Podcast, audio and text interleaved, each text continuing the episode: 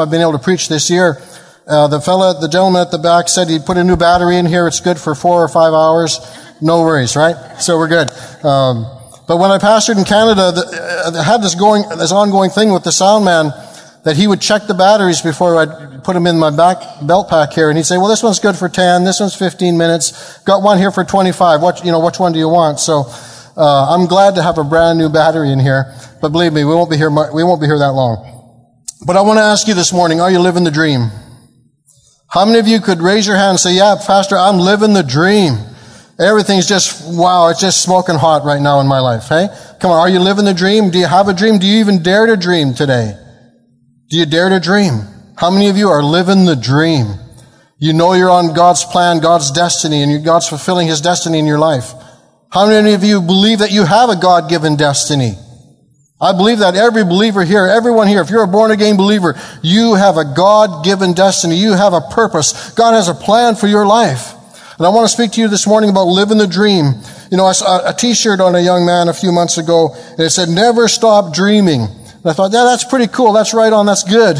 Till he walked past me, and when I turned around and saw the back, it was like, you know, stay in bed, never get out of bed kind of thing. It's like, no, that's not what it's all about.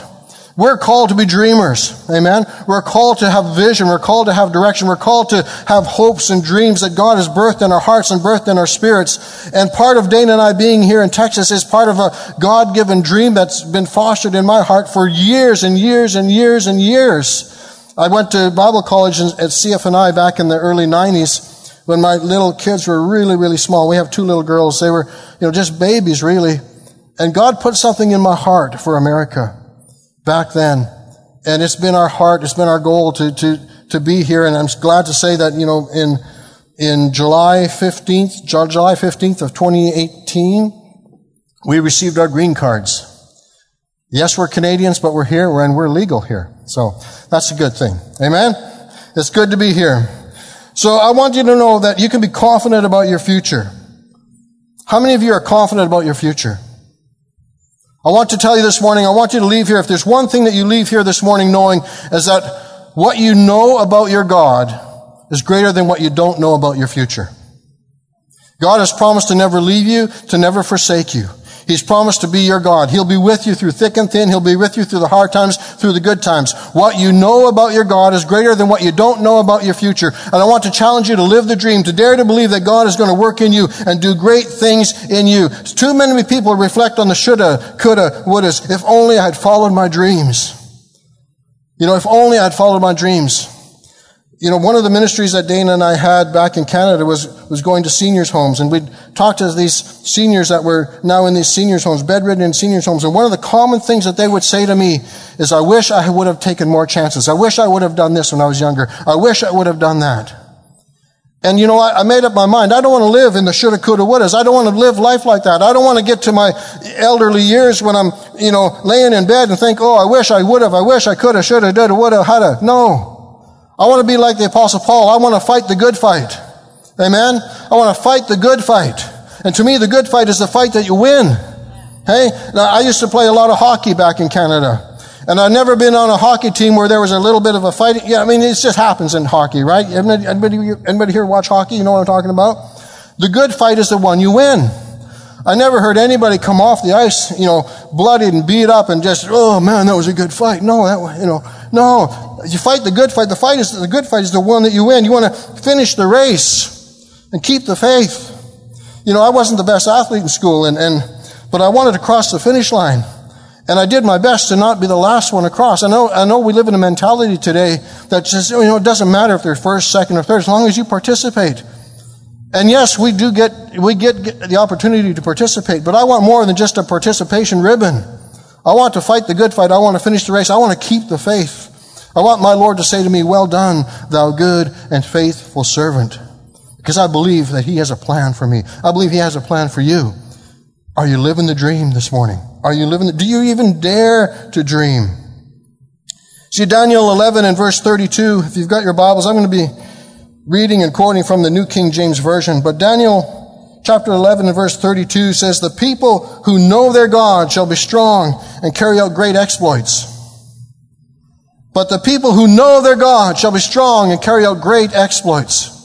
How many of you know God this morning? Are you born again? He's placed His Spirit within you. If you're a born again believer, you've come into a personal relationship with the King of Kings and the Lord of Lords, the Creator of all heaven and earth, the sea and all their sources. He has chosen to dwell within you by His Spirit. And as a, as a, a person who knows, who's come into this intimate fellowship, intimate relationship with God, you know your God. You shall be strong and carry out great exploits. But this isn't just talking about knowing about God. This is talking about knowing God personally having that experiential knowledge of who God is and His character and how He loves you and He cares for you, of God's ability and, and, and, and God's will and way. And you get that by getting into His Word and you know God, you have that personal relationship with Him through His Son, our Lord and Savior. But it says, the people who know their God shall be strong and carry out great exploits. And what, and what do you think that means? Great exploits. Can you imagine this morning? Can you dare to dream this morning doing great, great exploits for God? What would that be to you? Tells me that this isn't just, you know, uh, Doris Day singing Que Sera, Sera. How, I know I'm, I'm going to date myself, but how many of you remember Doris Day singing Que Sera, Sera? Whatever will be, will be. The future's not ours, you see. Que sera, sera. You know, listen, there's far too many people in the church living life like that's, that's the, that's not the song of the redeemed. That is not the song of the redeemed. Whatever will be, will be. Oh, the future's not ours. No, no, no, listen. No. We're to know our God and we're to do great exploits because God, God wants us to, He wants to give birth vision. He wants to birth direction. He wants to birth dreams in our hearts and in our spirits so we can hear and obey the voice of the Holy Ghost. Now listen, to do great exploits, you might have to get out of your comfort zone. You might have to get out of your comfort zone. I can tell you, Dana and I were pretty comfortable in Canada. And, and, you know, as, as a, as a, as a country, uh, you know, if I can brag on my homeland a little bit, it's a pretty good country. It, you know, I, I, I, had major surgery there, didn't cost me a dime. Uh, different things going on in life, but, but you know, it's, it's pretty good. But, you know, we could get comfortable and get, and the enemy would like us to get really so comfortable, just lull us to sleep. But then, it, you know, God reminded me, and, and, over the years, over the years, it just kept stirring in my heart, stirring in my spirit, the gifting and the call of God upon my life. And I don't think, as comfort as you might be, oh, that's okay. I'm gonna, I'm gonna t- partake of that in a little bit. Thank you, sir. Thank you. I uh, didn't want ever to get so comfortable that I get to the place where I forsake the gifting and calling of God upon my life. See, the people who know their God shall be strong and carry out great exploits. And I want to challenge you people this morning. What great exploits do you see yourself doing? What great exploits could you see yourself doing? If, you know, if, if we believed, if, if we believed what the apostle Paul wrote in Romans, if God is for us, who can be against us? If we dared to believe that God was for us, and who, who therefore could be against us, if we dared to believe that God is for us, then what great exploits can you imagine yourself doing? Hmm? What great exploits could you imagine yourself doing? Daring to believe that God is with you, that God has called you, that God has a purpose, a plan, a reason for your being here. Because I believe He does. I believe God has a plan, a purpose for every born again believer on the, on the planet today. Great exploits. Dare to dream big. I challenge you, I dare you to dream big. Because we're told in Scripture that He is able to do exceedingly abundantly above all that we could ask or think. Amen? He can do exceedingly abundantly above all that we could ask or think. So let's just take, you know, 5, 10, 15, 20, 30 seconds right now and, and, and just let God invade our minds with His Holy Spirit and, and, and plant gifts. Maybe He's, maybe He's given you dreams and visions years ago and they've been laying dormant. And, you, and, and I don't want you to give up on them. Maybe you've put those dreams aside. Maybe you've brushed them aside because you've got other things. You got, you got, you know, priorities. You've got circumstances that are beyond your control. And, and maybe you've got to that place where you've just let those things kind of fall by the wayside. Well, I want to tell you today that the gifting and calling of God is without repentance. And I, I pray that the fresh wind and fire of His Holy Spirit will be birthed and breathed into your spirit. And those gifts, those callings, those dreams, those visions will, will take new life. I want you to leave here this morning with a, a fresh vision, a fresh direction, a, a fresh excitement to do great exploits for God. Because what you do know about your God, regardless of your future, regardless if you're, if you're, if you're living the dream or if you're living in fear, I don't, I don't know, but I want you to know that God is greater. What you do know about your God is greater than what you don't know about your future. And you can face your future fearlessly because God is able. You see, He's placed His Spirit within us, and that's the same Spirit that raised Christ from the dead. What would you dare to imagine? Years and years ago, Dana and I, this is before 9-11. We would pack our two little girls up in our car and we'd go to a donut shop in Canada called Tim Hortons. I don't, I don't think there's any Tim Hortons down here in, in America. And we'd buy the, the holes, you know, the little Timbits. And we'd, we'd get, you know, a dozen of those and some hot chocolate and we'd go to the Calgary International Airport. And back in those days, you know, before 9-11, you could drive right up to the they had a, they had a fence around there, but you could drive right up there and, and the planes would be landing and taking off. We'd get as close as possible. And we'd sit in the car and we'd eat our Timbits and we'd drink our hot chocolate and we'd, we'd talk with the girls. Where do you think that plane is going? And where do you think that's coming from? And who's on that plane? And we'd, we'd have all this conversation with our little girls and, you know, maybe it's coming from India, maybe it's coming from Africa, maybe it's coming from England, or maybe it's coming from Texas, or maybe it's, you know, all these things we'd dare to imagine where they were coming from. And the girls would sit in the back seat and say, you know, daddy, mommy, do you think someday we'll ever fly? Someday, do you think we'll ever fly? So then we, we, we got bold. We went and got our Timbits and we got our hot chocolate and we, we actually went into the airport. And we, and we sat on a bench and we watched the people. Where do you think those people are going? Where do you think they're coming from? Oh, look at that person and look at this person. You know, and, and, and we play this game of where do you think they're from? Where do you think they're going? And, and where do you think they're doing in life? And, and our girls would say, you know, you know, daddy, mommy, you know, think someday maybe, maybe we'll get to fly somewhere? Well, our girls are in their thirties now. And I can't begin to tell you the places that our kids have flown and done and the things, places they've been. But it started with giving them a little heart, a little vision, a little, just dropping that seed in their spirits that, you know, we would encourage them. Yeah, you can do that. Yeah, you can do that. Yeah, you can do that. You can do that. Sure you could. God is big. God is able. You know, if God calls you, you're able to do it because He'll equip you. And, and we started to, to drop those seeds into our daughters' hearts and into their spirits. And again, I, I, mean, I can't imagine, I can't begin to tell you all the places that they have gone. And, and you know, sometimes it just, it, it, strikes a little bit of, I know when our daughter was uh, 18, 19, she, she went off to England, to Oxford, by herself. Like, oh my gosh. And, you know, and, and we did a silly thing the night before she flew off. Uh, we, we were in Calgary. We went to a movie called Taken, where the guy's daughter gets kidnapped. And then know, that, that next day, she flew off on her, on her own to go to England to attend Oxford University. And we're thinking, oh, my, what are we doing? You know, so, but hey, I want to tell you this morning that God is able, that He is faithful. The people who know their God shall be strong and carry out great exploits. What would you dare to do? What would you dare to dream of if you were living the dream? And I'm going to give you four principles this morning. Four principles for living the dream. Okay? Are you ready? We're going to get into the Word of God this morning. Four principles for living the dream. Number one, you must see beyond yourself. You must see beyond yourself. And turn in your Bibles with you, if you've got your Bibles with, with you, turn in to Numbers chapter 13 and verse 33. Numbers 13 and verse 33. Now, a little background here. Uh, Moses has sent the 12 spies into the promised land. They're, they're standing, they're really, Israel is camped on the borders of Kadesh Barnea. It's on the, it's on the border of the promised land.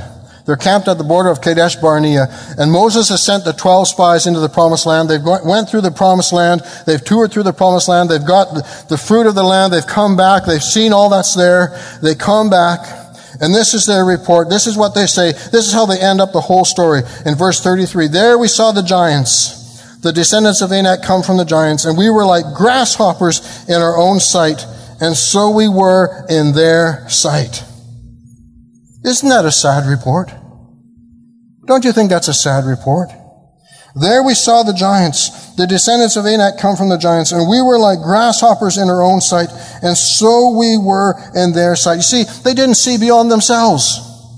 The God that brought them out of Egypt, the God, God that delivered them, the living God, the true God, the one true God who delivered them through many signs and wonders. He brought them through the Red Sea. They, they, they didn't see beyond themselves. All they saw was these giants and they said, we were like grasshoppers in our own sight. And so we were in their sight. They saw themselves as grasshoppers. The image that they had of themselves was how they thought others thought of them as well. And yet they had spied out the land. They hadn't been seen. They hadn't been caught. They hadn't been detected. So what made them think that the inhabitants of the promised land saw them as grasshoppers? They thought that because that's what they thought about themselves. See, if you see yourself as a grasshopper, if you think of yourself as lowly and unworthy, if you have a poor self-image of yourself, then you'll automatically think that others think the same way about yourself. I've never met anyone in, in 30 plus years of ministry that had a poor self-image and yet thought other people thought that they were great. Well, I've got this poor self-image of myself. I'm unworthy. I can't do anything right. But you know, uh, Joe Blow down the street, he just thinks I'm great. No. When you have a poor self-image of yourself, you think everybody else has that same image of yourself as well. It says, There we saw the, the giants in the land, and we were like grasshoppers in our own sight, and so we were in their sight. See, this is how they thought, they thought that the enemy saw them. Well, you know, Henry Ford said it this way whether you think you can or you think you can't, you're right. Whether you think you can or think you can't, you're right. Writer of Proverbs said, For as he thinks in his heart, so is he. Proverbs 23 7, for as he thinks in his heart, so is he. I know back in the 80s we had this common phrase about getting the stinking thinking out of our minds. And I, you know, maybe you've heard that from Pastor Sam or not, I don't know. But really it's true. We've got to have a proper perspective of who we are in Christ. We are the redeemed of the Lord. We are the body of Christ. We are His chosen people. We're not grasshoppers.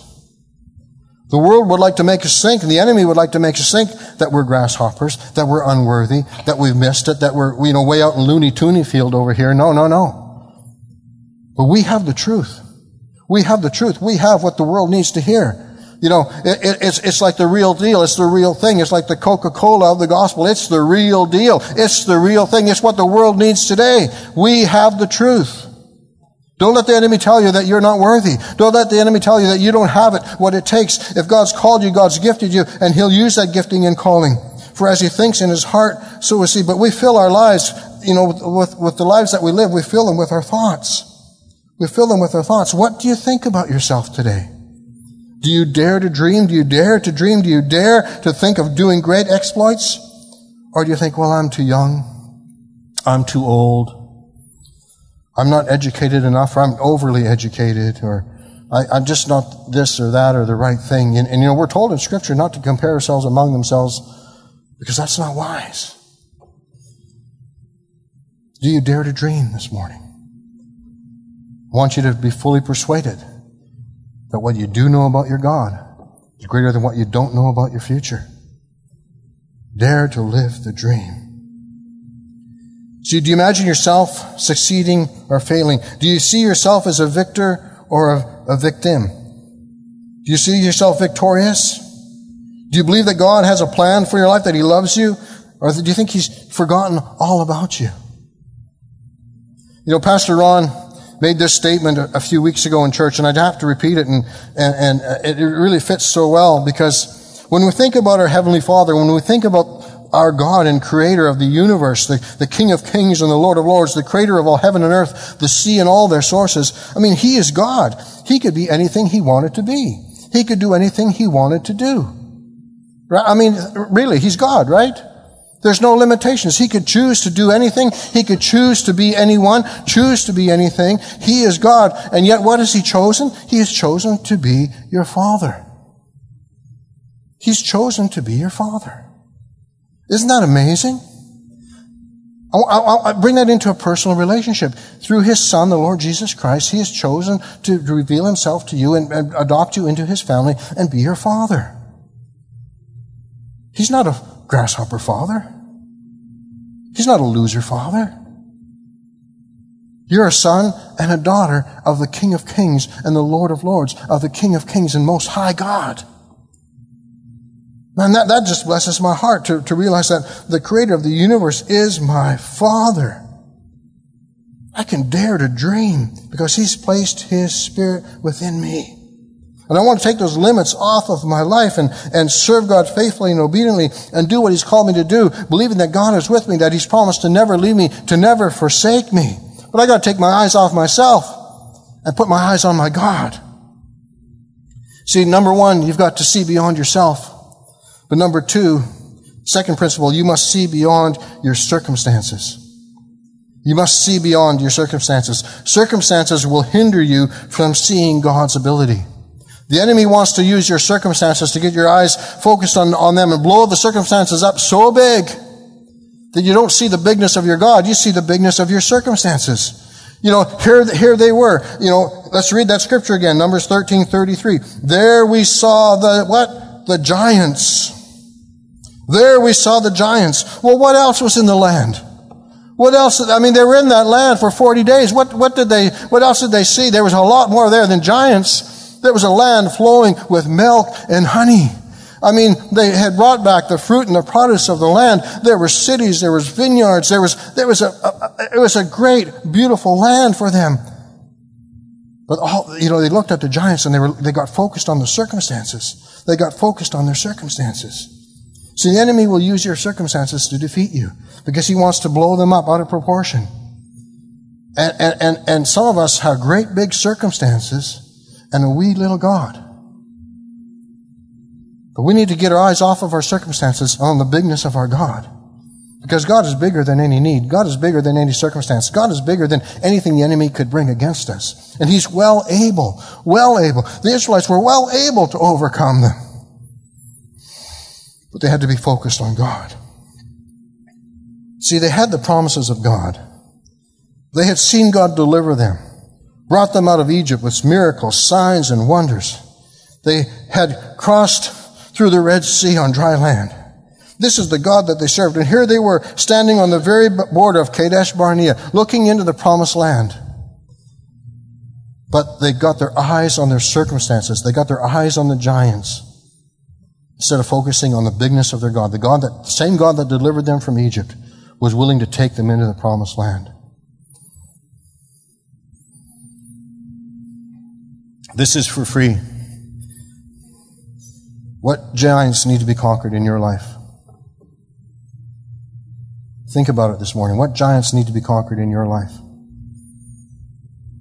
Is it a poverty mentality? Is it guilt, shame, condemnation? Is it sickness, disease, infirmity? Is it, is it lack? Whatever giant it is. See, if you don't face it, if you don't conquer it, your children will have to. The next generation will have to. They'll face those giants. I don't want my children facing giants that I should conquer in my life. Amen? As a parent, as a father, as a grandfather, I want to conquer those giants. I want them defeated so that my children go into the, go in free and clear of those giants that I'm facing. You see, we don't look at the bigness of our circumstances. We look to the bigness of our God. David looked at the bigness of his God. And he didn't look at that giant, at Goliath. I mean, he saw him there, but what did, what did David say? What did David say to, to, to the people, to the army that were standing there in fear? And there they were in 1 Samuel 17, 26. You can read about it. He says, Who is this uncircumcised Philistine that he would dare defy the armies of the living God? See, they had their, I mean, the Israelite army was standing on, on their, on their side of the valley of Elah, and there, there they were looking at this Goliath, and they were trembling in fear again, looking at a giant. And this little young shepherd boy had to come along and remind them. He said, Who is this uncircumcised Philistine? Now, what he says there, what he's saying is he doesn't have covenant. He's not under, circumcision was a sign of the covenant. And here we are, we're Israel. We have a covenant with Almighty God, the creator of all heaven and earth, the sea and all their sources. This Philistine, he doesn't have a covenant with our God. Who does he think he is to defy the armies of the living God? See, David was focused on his God.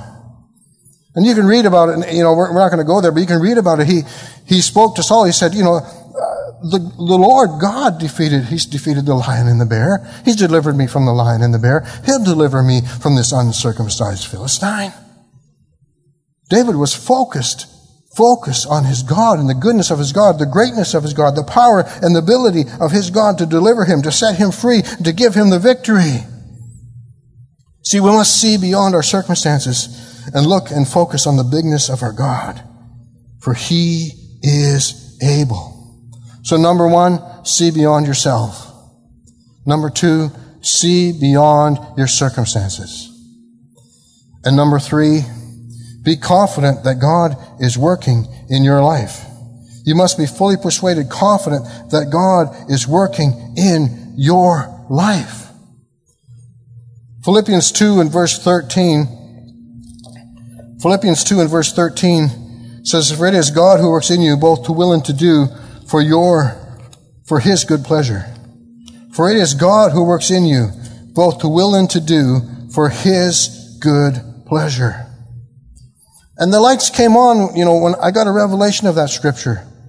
That yes, God saved me and God set me free, and I had a dramatic salvation experience when I was 21 years old. I, I mean, I was just, it was, it was amazing what happened to me. And I won't go into it too much today, but there was no doubt that I knew that I knew that I knew that I'd been born again, that the Spirit of the living God had entered me, and, and, and Jesus had, I mean, I, I was on a, on a telephone call with a, with a Christian counselor who led me to the Lord over the telephone. And this is the, the only way I can explain it is that when, when I received, when I prayed to receive Jesus Christ as my Lord and Savior, and, and ask forgiveness of my sin and cleanse me from, from unrighteousness, it's like he was standing beside me. He put his hands on my shoulders and I could literally sense him step into my body. That's the only way I can explain it. I don't know how else to, to describe it. And I know that doesn't happen to everybody. We walk by faith, right? Not by sight, not by feelings. But that, but that's, God knew that's what I needed. It was a dramatic experience. It was, it was an amazing experience. And I knew that I knew that I knew that God had saved me. But then, I, but then, you know, over the years, you know, you, you kind of, it's kind of like the excitement of buying a new car. You know, when you got that brand new car, you, you, you wash it every week, you clean it, keep it clean every week. Nobody can eat in that car. You don't go through drive through. The pet's not allowed in that car. I mean, it's, it's the, it's, it's brand new. But six months down the road, maybe you're not washing it as much. Maybe you're not cleaning it as much. And then you go through Sonic and yeah, a little bit of French fry down between the seats. That's okay. You know, and you know how it gets, that newness of it wears off. Well, you know, sometimes that happens to us as Christians. The newness of it wears off. And I knew that I was saved. I knew that God had, had saved me. But I, I didn't know, I didn't understand that, that God was still working in my life. And when I started to, when I got a revelation of this scripture in, in Philippians 2.13, for it is God who works in you both to will and to do for, for His good pleasure, it, it, it brought me to that place where I realized that God is still working in my life. He didn't just save me and forget about me. God is working in me both to will and to do for His good pleasure.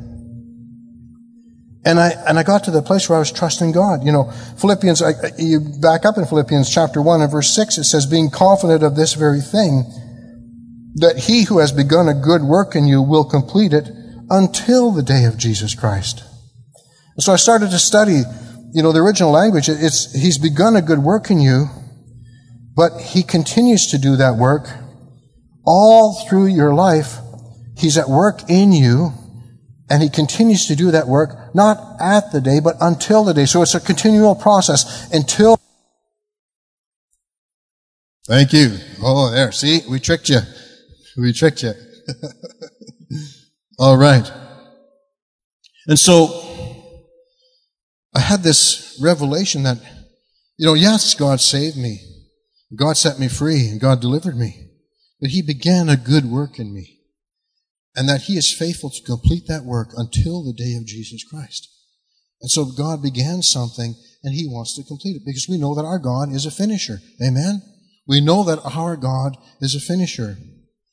And I'm reminded of, of a story of the, the, uh, Polish prime minister. Anybody, anybody here from Poland? Anybody have any Polish background? Nobody? Oh, that's okay. Ignacy Paderewski was the one-time Prime Minister of Poland. But before he was the Prime Minister of Poland, he was a famous concert pianist, virtuoso pianist, famous pianist, traveled the world, traveled the world. And one evening in his home country, he had a concert scheduled and the auditorium was full of people coming to see their famous man come back to his homeland to put on this concert. There was a young mother who brought her child to the concert and he had been taking piano lessons and was learning to play the piano and they were so excited that they were going to get to see Poland's famous concert pianist Ignacy Paderewski. There's much excitement in the auditorium and they found their seats and, and she began talking with neighbors and people around her in their seats as people do. And, but when the lights came down in the auditorium and the spotlight came on the majestic Steinway sitting on the stage, she reached around and lo and behold, her little boy was missing. But there he was, sitting at the Steinway, hammering out Twinkle, Twinkle, Little Star. There was a gasp among some of the people at the concert and, you know, some chuckles. But before she could retrieve her child from the stage, Paderewski came on the platform he walked up behind the child and he knelt down and he whispered in his ear, he said, don't quit. Keep playing. So as a little boy with one finger, you know, twinkle, twinkle, little star, Paderewski reached around him with his left hand and began playing a counterpart bass and with his right hand on this side, he began playing a running obligato. And together, this young novice and this master craftsman of the piano, this virtuoso pianist, together, they created a masterpiece out of Twinkle Twinkle Little Star. Now you and I may think that all that we've got to offer is Twinkle Twinkle Little Star. But then Jesus, with those nail scarred hands, comes and he wraps his arms around us and he whispers in our ears, don't quit. Keep playing. And together with the creator of the all heaven and earth, the sea and all their sources, together with the creator of the universe, us and our efforts, as, as small as the minute as they may seem, but when they're coupled together with the master, he creates the masterpiece. So you must be fully persuaded. You must be confident. You must be convinced that God is at work in your life. For it is God who works in you both to will and to do for His good pleasure. Being confident of this very thing, that He who has begun a good work in you will complete it until the day of Jesus Christ. He's begun a good work and He'll be faithful to complete it. And you may think, well, you know, Pastor Casey, all I can do is offer twinkle, twinkle, little star. That's okay. Because He knows where each and every one of us are at. But as we do offer that to Him, He reaches those nail scarred hands around us. And together with Him, what we offer can become a great masterpiece for His kingdom, for His honor, and for His glory. See, the, uh, writer of Hebrews said it this way in Hebrews 13, 6, so we may boldly say, the Lord is my helper. I will not fear. What can man do to me? How many of you know this morning? The Lord is your helper. He saved you. He redeemed you. He's given you a gift, a, a, calling. He's placed His Spirit within you for a purpose. The Lord is your helper. I will not fear. What can man do to me? And I know that, uh, well, I know Miss Nancy will know this because I, I've taught this in the church in Vidor. That word helper is boethos. In the original language, it, it speaks of someone who is poised and ready. Poised and ready. It gives the image of a sprinter who is in the starting blocks, and, and believe me, I'm not a sprinter. I, I, wasn't, you know, if I didn't have skates on, I wasn't an athlete. But this is, this gives the image of a sprinter who gets in those starting blocks. And you know, there's a, there's a, a starter that has a starting pistol. And, and these sprinters, you, you know why there's so many false starts when they, when they have those races? They have to call them back? Because they don't wait for the gun to go off. They anticipate it. They anticipate when it's going to go off because they want to be the first one out of the starting box. They want to be the first one out. And if you wait to hear the, hear the pistol shot, you're, you're left in the dust.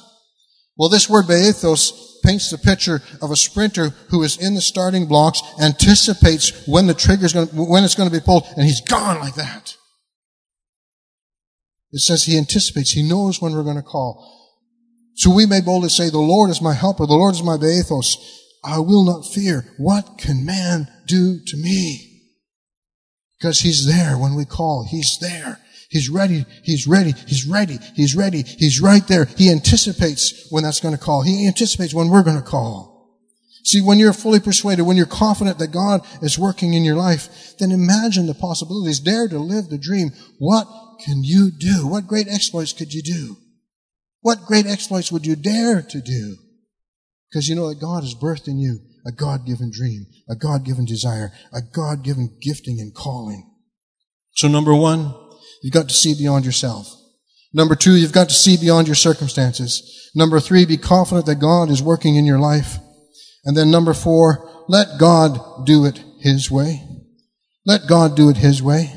Now, we've been talking a lot about the Israelites and going into the promised land and how they had this grasshopper mentality, how they saw themselves as grasshoppers and how they believed that the enemy saw them as grasshoppers too. But let's look at Joshua chapter 2. Joshua has taken command and they're about to attack a city called Jericho. And Joshua's learned a lesson.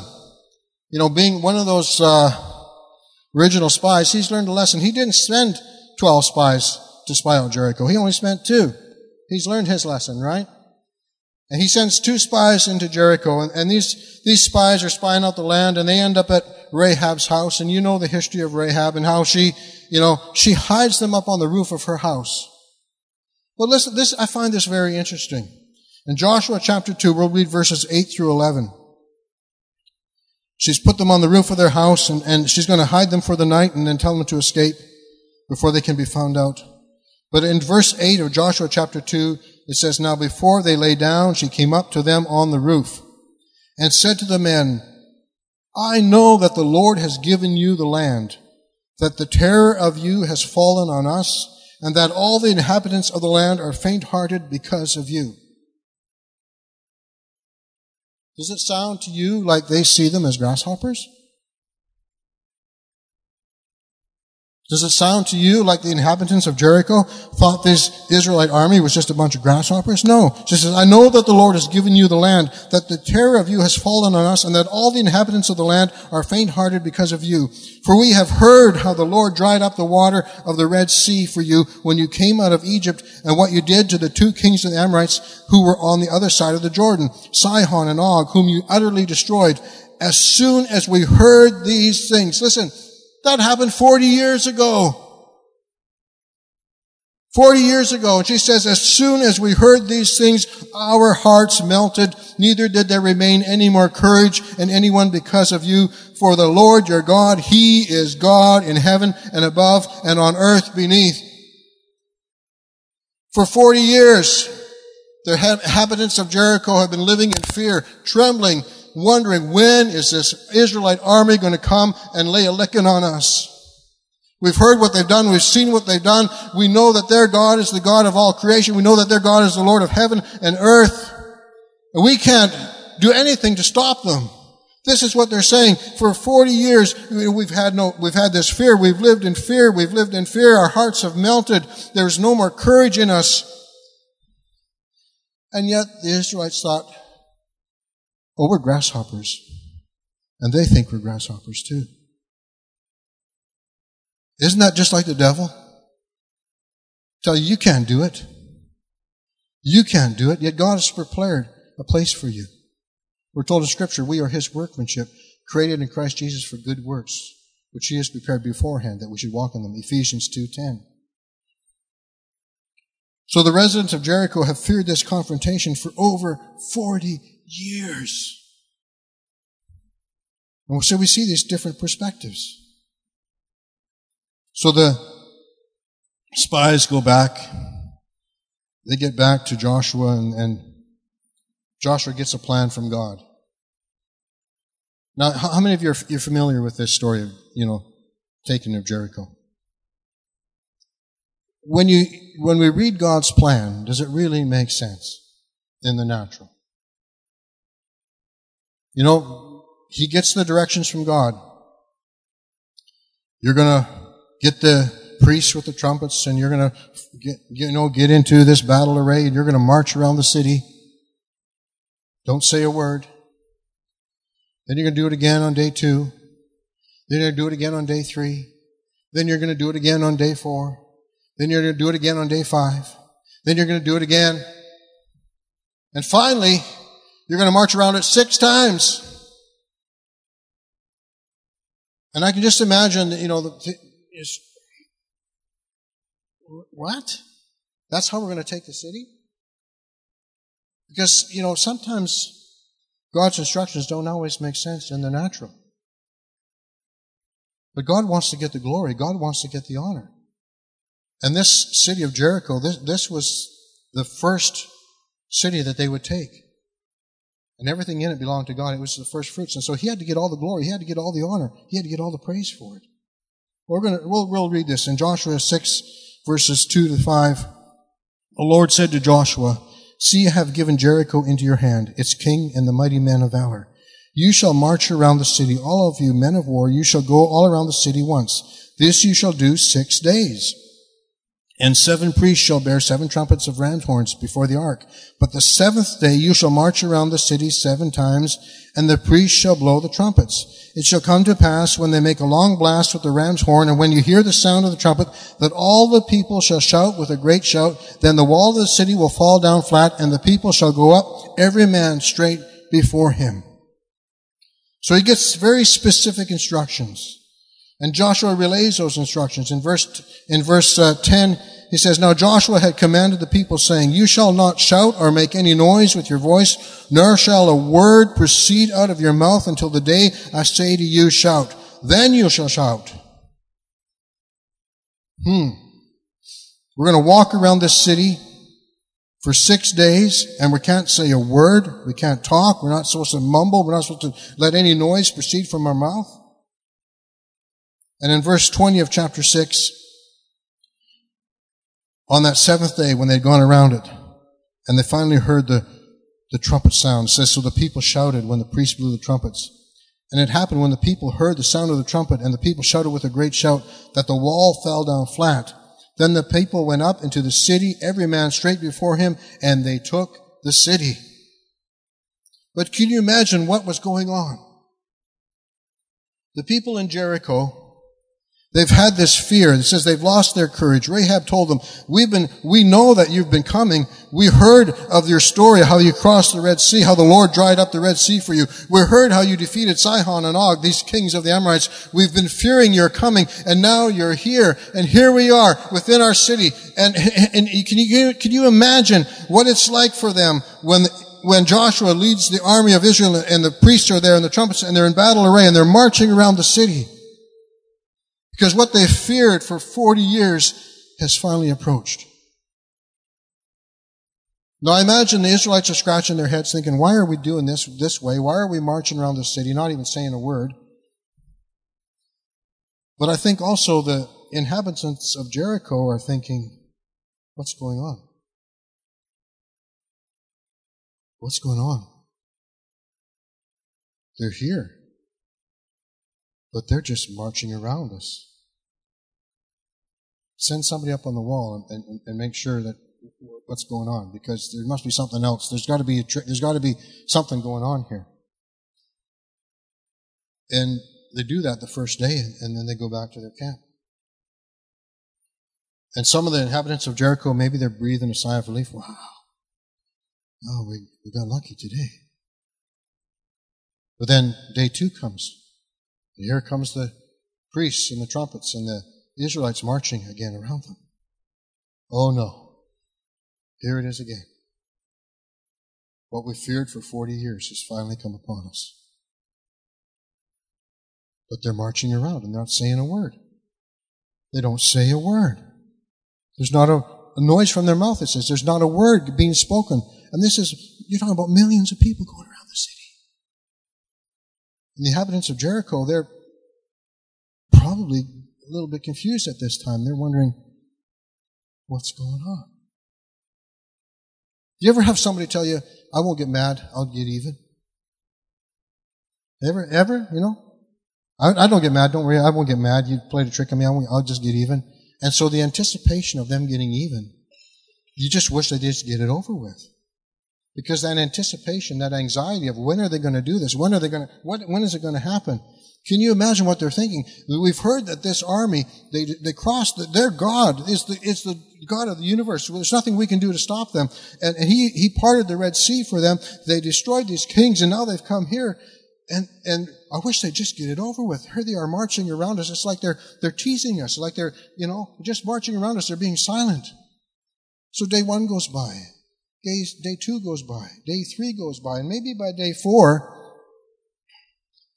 maybe the inhabitants of Jericho have gotten a little bit more, I don't know, maybe a little more mustard in themselves and they're thinking, oh, maybe these guys aren't what we thought they were after all.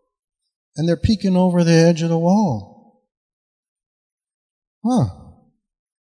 They're doing it again. They're just marching around. They're not saying anything. They're not doing anything. And is this the army that we feared? Is this really the people that we feared for, for I mean, here we were trembling and lost and, and, all this anxiety and all this fear for 40 years thinking that who, I mean, huh.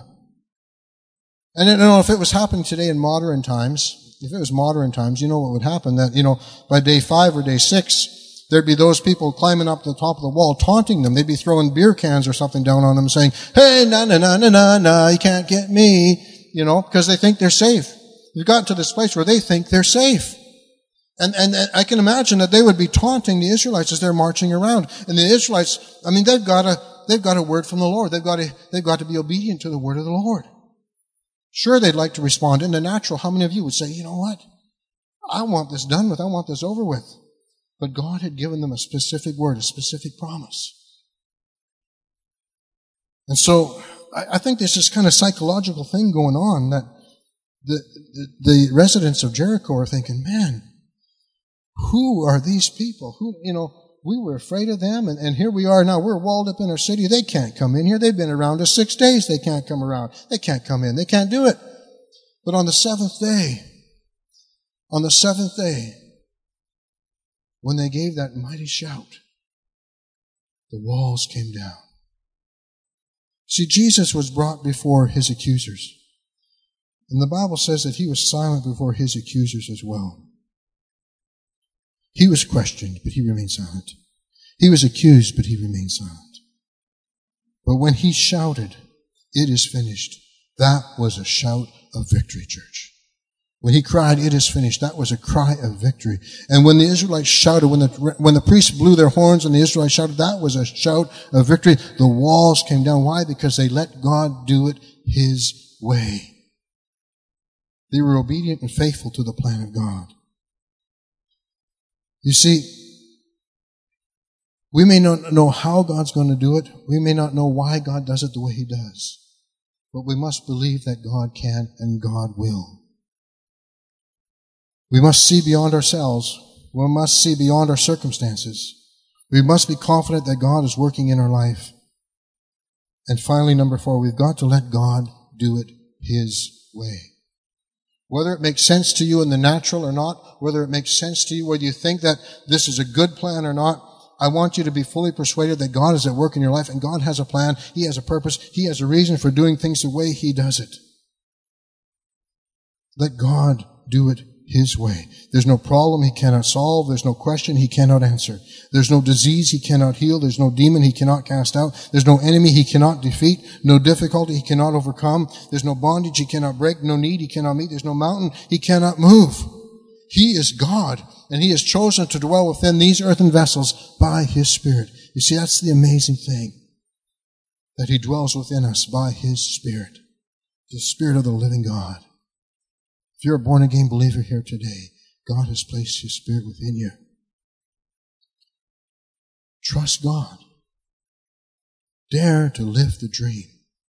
Dare to be all God, be all that God has called you to be, to do all that God has called you to do. For He has promised that He will never leave you, He will never forsake you. And you can do all things through Christ who strengthens you. Amen. Father, we thank you today that you are faithful to your word, that you are faithful. We thank you, Father God, that you called us to your kingdom for such a time as this. Lord, I pray that everyone here today would walk in the fullness of their God ordained destiny. I pray, Father God, that you would just re-inspire dreams and vision within each and every one of your gifting, of your calling, of your anointing upon their lives. Father, I pray, Lord God, that they would leave here today knowing that what they know about their God and your faithfulness, what they know about your faithfulness, what they know about your goodness, what they know about your mighty power, that you're bigger than every fear, anything they might not know about their future, that you are bigger than their circumstances. And Lord, that you are well able to heal, to deliver, to set free. Thank you, Father God, for your goodness to us, the children of men. But also thank you, Father, for giving us a, a plan and a vision to reach the lost. Father, it's all about souls. Empower us, anoint us with your Spirit to reach the lost for your glory, for your honor, and for your praise. We ask it, Lord, in Jesus' name. Amen. Amen. I want to take the opportunity to, again, I want to thank Pastor Simon Beverly for inviting me here today. But I want to take the opportunity to pray for you. If you would like prayer, if you want God to stir up that dream, stir up that vision, maybe it's laid dormant, maybe you've never had one, then please let us pray for you. There's nothing greater as a pastor than for, than for pastors to see people walk into their God ordained destiny, to, to use the gifts, the talents, the abilities that God has placed within them, be fruitful in His kingdom. So as we close the service today, uh, is it appropriate to have the worship team come back and, and lead us in worship? And, and if you'd like prayer, please don't hesitate to come. We'd love to pray with you and see God Open up your heart with a dream, a vision, a gifting, and a calling and anointing. See beyond yourself. See beyond your circumstances. Trust that God is working in your life. And then let God do it His way. And He will do amazing things. Amen.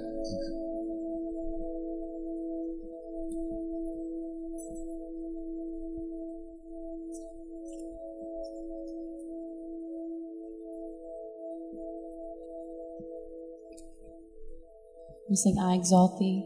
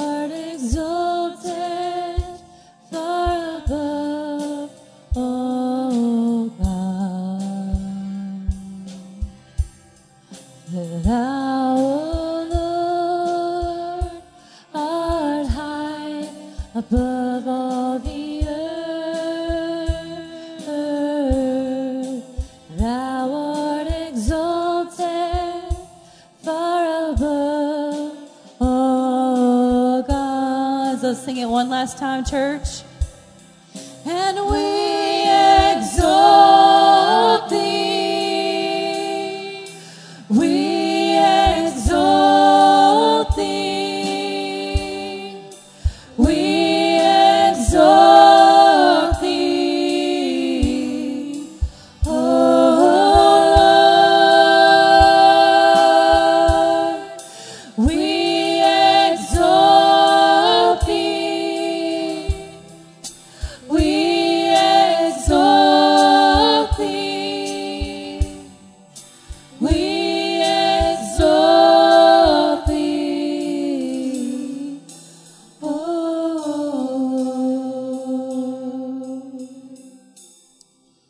Father, we do exalt you.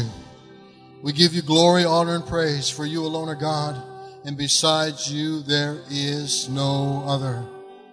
We thank you for the work that you've begun, and that you are faithful to complete in our lives. And Father, as we go our way this morning, we go knowing with full confidence and assurance that you go with us. For you have promised to never leave us, to never forsake us. We go with your power and with your anointing to be who you've called us to be, to do all you've called us to do. In Jesus' name we pray. Amen. Amen. Be blessed. Have a great Sunday afternoon. Thank you all.